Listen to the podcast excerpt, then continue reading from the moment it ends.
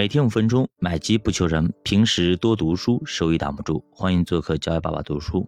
那么今天咱们继续聊熵增啊。既然有熵增，肯定有熵减。那么到底什么是熵减呢？其实也就是成长型思维。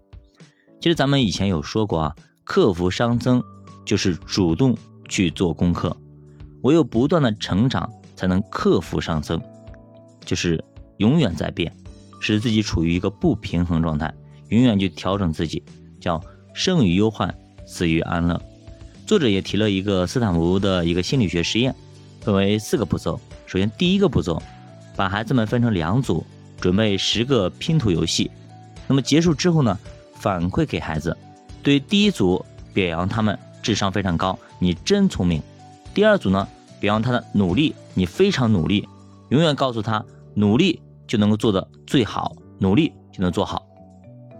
那么第二步呢，再找十个低难度的拼图和十个难的拼图，让这些孩子自由选择。结果发现，表扬智商的那组孩子，大多数选择了难度较低的，而表扬努力的，则选择了更有挑战性的拼图。步骤三，大幅提高拼图的难度。故意让两组都失败，那么智商组则开始怀疑自己不够聪明，而努力组则认为努力不够。但很快呢，智商组开始手足无措，开始忙起来，开始乱起来；努力组则异常的投入。那么来到第四个步骤，神奇的事情发生了啊！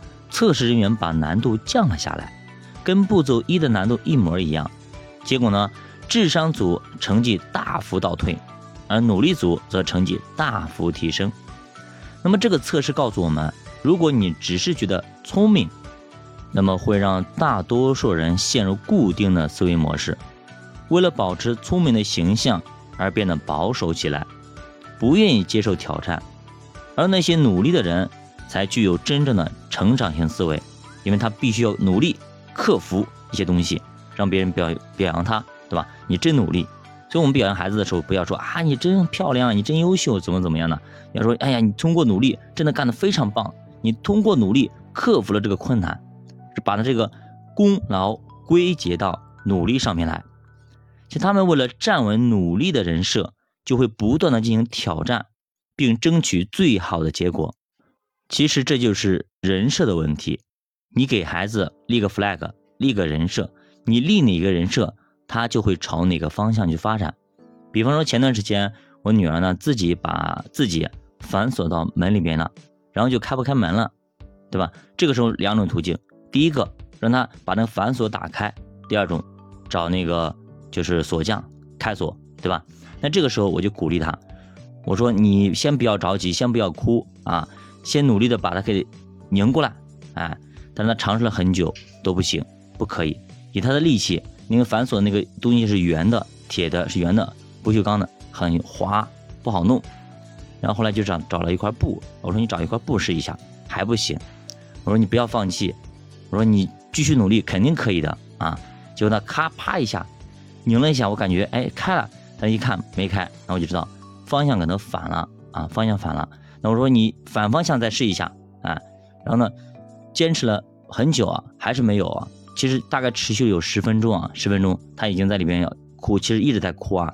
我说你再坚持一下，肯定可以的，你努力，再努力一把。结果呢，到最后一刻啊，我都不知道什么时候他突然啊哭了，大哭的同时啊，然后啪啪两下子直接就开了。哎，我打开门开了，真的是。其实这个结果我也没有想到，我觉得他打开的概率是非常小的啊。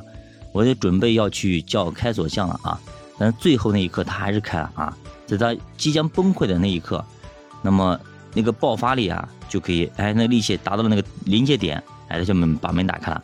打开第一刻啊，他其实还没有，他以前在里边在里边哭的时候啊，还不是特别那种大哭啊。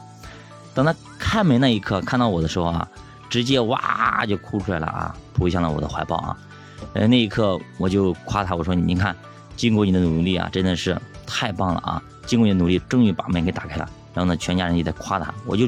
抓住这个点，我说，你看，再困难的事情，只要你坚持坚持不放弃，绝对不放弃，最后你肯定会通过自己的努力获得实现的？获得成功的？所以，我们平时我们在家里，不管是孩子啊还是大人也好，我们永远永远啊要注重那个努力的过程。至于说结果怎么样，哎，那会交给上天好。不是有句话吗？叫“尽人事，安天命”，就是这个意思。所以说，你要立个 flag 给他，永远表扬他努力、进取、拼搏啊！不要说啊，你真聪明，怎么怎么样的，老是盯在这一点，他就觉得啊，如果我这个东西我做不对，有可能会损害到我的聪明人设，我就不会去做，或选择更加的保守。你看这次世界杯不就是吗？很多强队对吧？报就是直接爆冷门输了，输给了一个弱队，为什么呢？因为他们觉得哎，这个队好像很弱，有就从主观意识上就大意了，就没有上那个很强的一个组合。然后呢，大意的同时呢，也比较松懈，前期没有做足够的准备，反而是这些弱队，比如说韩国啊、日本等等，对吧？那他们就奋起直追，拼搏精神，我就要拼下来，我就要啃下骨头来，等等，那就是这样的一个情况，哎，就把你对方给打败了。所以这就是成长型思维的一个强大之处和可怕之处。希望我们每个人都有一个成长型思维来对抗这个上增。计划读书陪你一起慢慢变富，欢迎大家加入主播新米团，跟主播一起探讨投资的智慧。再见。